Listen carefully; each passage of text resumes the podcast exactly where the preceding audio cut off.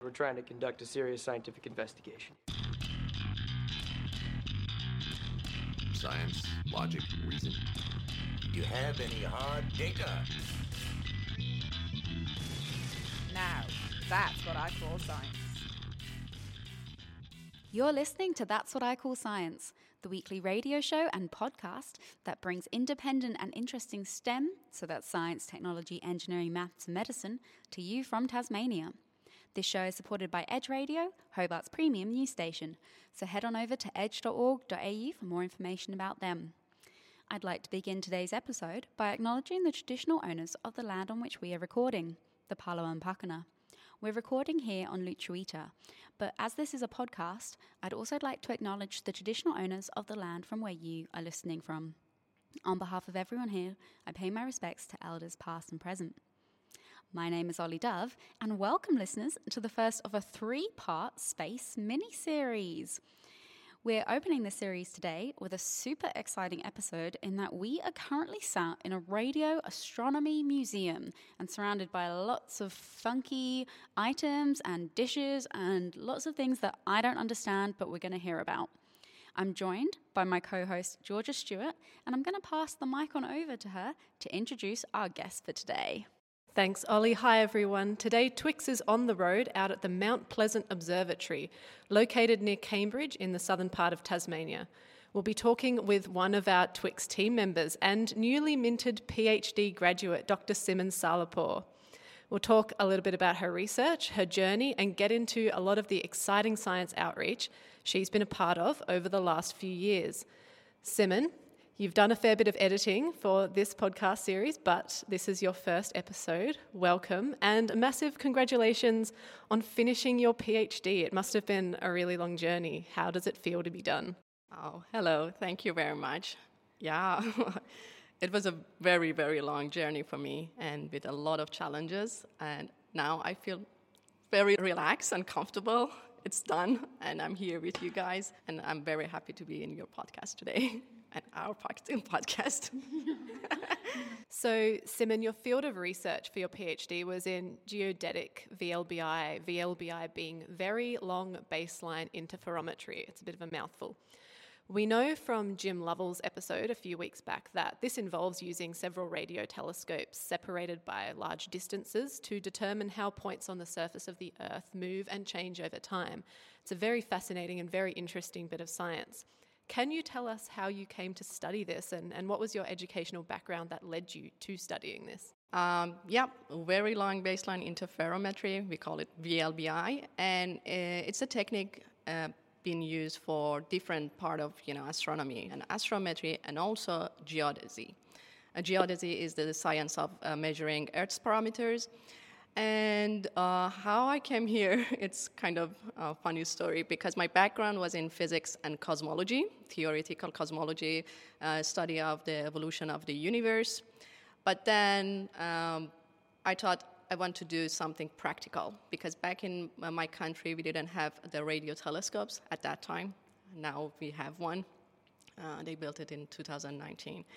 Um, then yeah, I decided to do the practical stuff. I've looked around, do the investigation, and realized that UTAS have a good um, reputation in radio astronomy. And I decided to do radio astronomy and try it. And I didn't know anything about the geodesy, but I came here. I've done astrophysics and ge- geodesy both together. Can you tell us a bit more about what radio astronomy means? Uh, yeah, of course. Um, radio astronomy is quite different from optical astronomy. Probably a lot of people uh, more familiar with the optical ones, the telescopes that we can see through, working with the visible light. But with the radio astronomy, we are working with the different part of um, spectrum, which is radio waves. And Jim, uh, Jim Lovell explained it very well in his episode, so I refer the listeners to that episode. But uh, what we are doing, we are receiving signals in visible light from different objects. So different objects in the sky, um, stars, planets, black holes, uh, galaxies, anything up there, uh, they can emit um, in the range of uh, different frequencies, and one of them are the invisible light, which is the uh, radio waves. And we are using antennas to receiving those um, invisible lights and frequencies and then trying to convert them to the way that we can actually do the studies and seeing them. So, Simin, what was the specific focus of your PhD? It's a bit of uh, different stuff, but my focus was um, in geodetic VLBI, we are using um, point sources in the sky, which are not actually point sources. They have a structure. They are supermassive black holes. We call them quasars. But in geodesy, because they are very, very far from us, they consider them as a point like sources and then uh, consider them as a reference points, and then they can do the measurements based on the signal they are receiving from them uh, in different telescopes. But uh, with improving the technology and removing a lot of errors and uh, the other effects, for example, from the atmosphere and the uh, instruments and everything, now it's the time to remove and consider actually the structure of those sources. So my PhD was about to uh, show that those uh, effects from the structure are kind of fairly uh, huge, especially for the new observations and trying to mitigate them or at least uh, introduce some method for those. As someone who's completely working outside of this topic and knows has like heard none of these words before, or at least before Jim's episode, the concept that it's called very long baseline interferometry makes me laugh that it's very long. That sounds like quite funny for um, a scientific term. Is there such a thing as LBI? Oh, good question. Uh, I'm not sure. I've never looked into it, but we have um, mm, LBA, which is a long baseline array of telescopes. They are located in, in uh, North America. But yeah, very long baseline interferometry. I was just working with that technique. Uh, I, I, I, definitely Google it after this session to see if it is such a thing in, in astronomy, at least. Yeah. So, were there any interesting or surprising things that you found during your PhD research? I don't know. I mean, one of the interesting things that I received or heard from um, people, especially public, when I mentioned that I'm doing the radio astronomy, they were asking about the wow signal that was very interesting for me. I've never heard that. You know, when you're doing academic jobs, you never heard about the wow signal. It seems that there was a signal, and they didn't know the origin for long amount of time.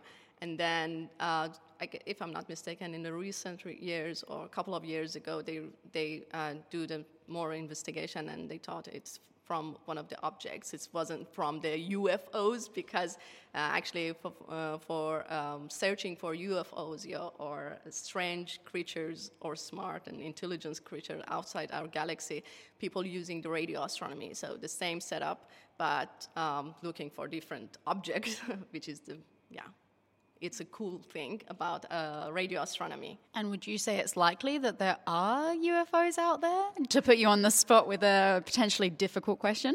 Uh, it might be. I mean, the universe is very, very big, and we just um, explore 5% of it because we, we have the, you know, the ability to explore 5%, and the rest, 90, 5% is dark energy and dark matter, and it might be some kind of, you know, the theory it's mentioning there, are, there, there might be multiple universe and all those stuff. So anything can happen, and actually, I was uh, get into astronomy and especially cosmology because of the movie Contact. It was about, you know, looking for the UFOs, and that was, yeah, they, they were using the radio uh, telescopes to find, you know, some other um, intelligence outside our galaxy. And it was, it's, it's, it was science fiction, but it can happen. It's all starting from the science fiction and imagination, and one day it can be true. So now that you've finished up with PhD life, which I'm sure you're very glad about, what are you up to now? Uh, I'm doing different stuff. I'm one of the, per- the people that I want to try different stuff. So at the moment, I'm working and have a collaboration with a company more related to earth science stuff. So uh, doing the programming, problem solving, and then advising the clients about the disaster management, like wildlife fire or you know the flooding and all these kind of cool things. Um, so it's like I started with the cosmology, evolution of the universe, but then came coming to the geodetic VLBI. Now I'm back on Earth and helping, you know, and using all my skills to help the Earth now and near future. And besides that, I'm working um, mostly in the science communication things like the guiding tours in this museum and the observatory, which is very exciting, especially when the little kids coming and have a look around and getting excited. Uh, do some public um, talks, especially in the again festivals for more public. And that's a great segue because we're going to be hearing more about that work in part three later on. So stick with us, listeners, for part two as we delve into Simin's journey from Iran to Australia to pursue radio astronomy.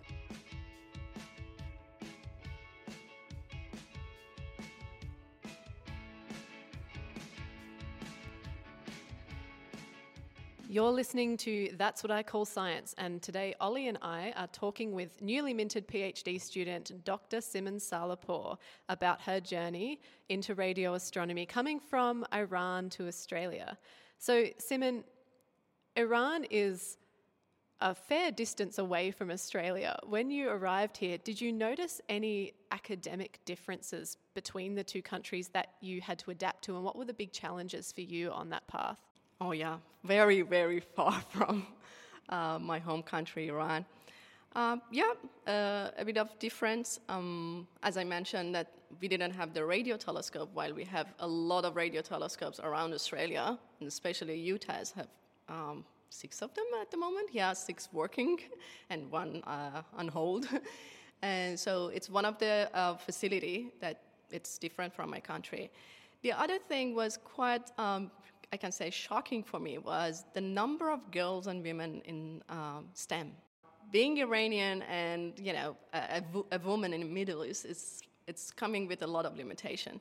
And when I came here, I expect to see a lot of women, you know, doing science and everything they want because we are doing it there, and you can see a lot of students, women and girls, uh, at the universities, and it's all coming with all those limitations. When I came here, I expect at least the same thing, but then I surprised that not seeing girls and women around, so it was shocking.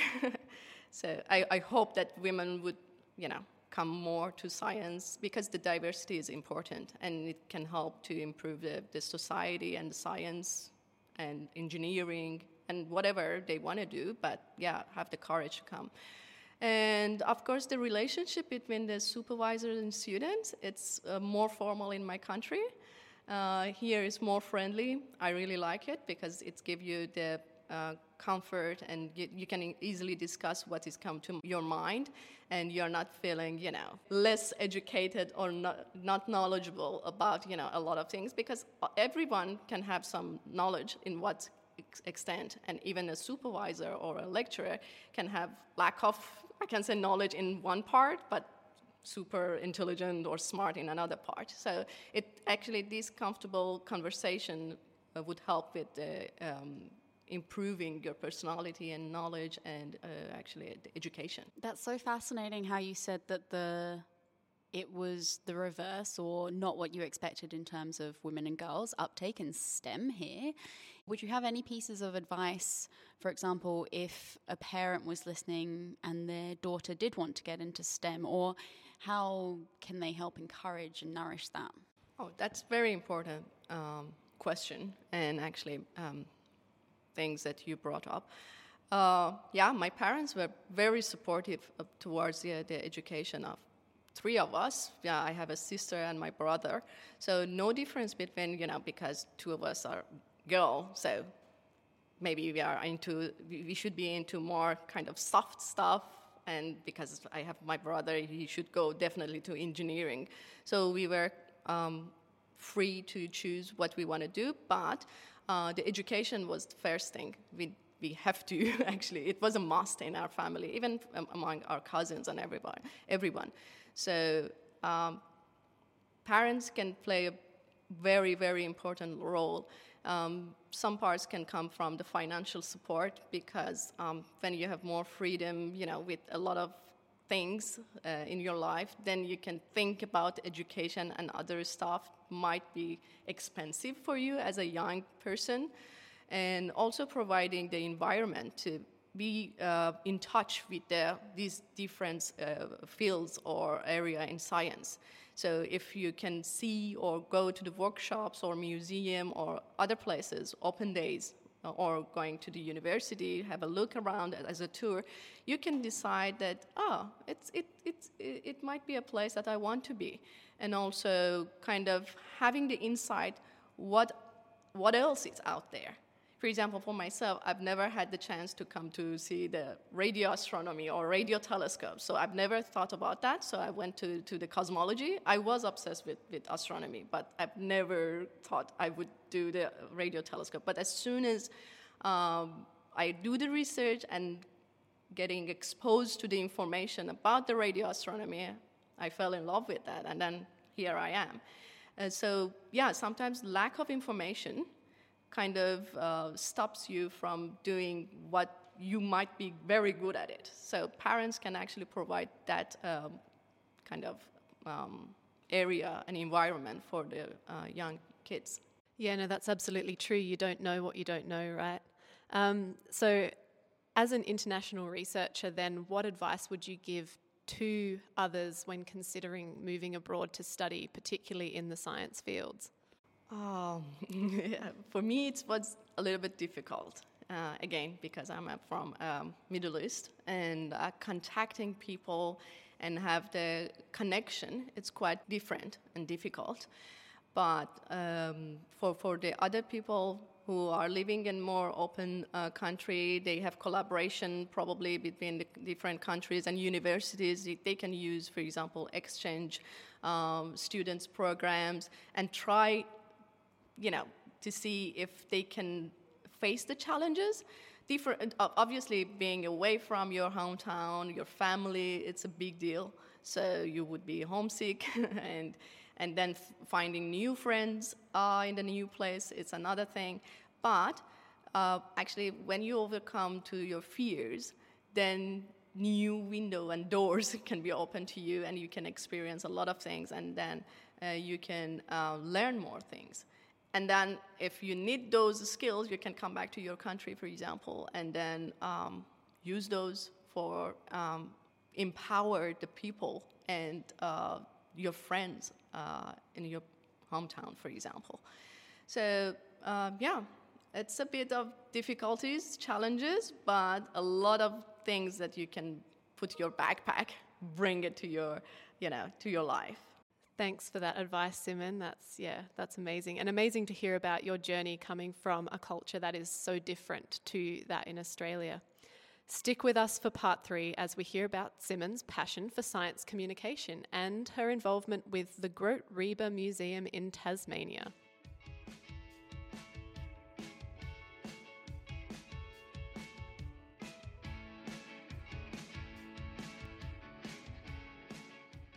Welcome back, listeners. This week we're chatting to Simin Salarpour. During Simin's PhD, she was also actively involved in many different science communication endeavours, which included working on this podcast and included being in a play with myself and Hannah Moore, one of the other Twix members. So, Simin, has science communication always been a passion of yours or something that you found a love for since being here in Tasmania? Oh, thank you very much. Yeah, that experience was great last year and I'm very happy to know both of you and working on Twix now. um, back in Iran, no, actually, I wasn't involved with the science communication. Even though I was a teacher and a lecturer and dealing with a lot of kids, um, uh, I, I love teach kids, especially the way that I learn physics, and because it's sometimes it's very difficult for them dealing with all the equations and you know those solid things. And the way to show them the beauty of physics and especially astronomy it was my passion all the time but i've never had the chance to do it uh, back in my country. When i came here um, it's one of those doors that i told you would be open to you. Uh, even english wasn't my mother tongue and it was difficult to sometimes communicate and finding the correct word But then I decided to kind of um, sharing my experience, and I thought I have to tell people, especially little kids, that if I could do that, you can do that too. So that gave me that passion and courage to do that. And the other thing was the opportunity at university. So we have this museum. They looking for the tour guides for um, showing the museum and the radio astronomy and cool stuff in astronomy. And yeah, I was a PhD student. It was a casual job as well, so a bit of money at the same time. And I could show the people and public and talking about the cool side of my uh, study, not just dealing with the coding and maths. So that part was the fun part of my uh, study. And uh, then gradually I starting to have the public talks, um, like the Science in Pop, and uh, in Astronomical Society of Tasmania.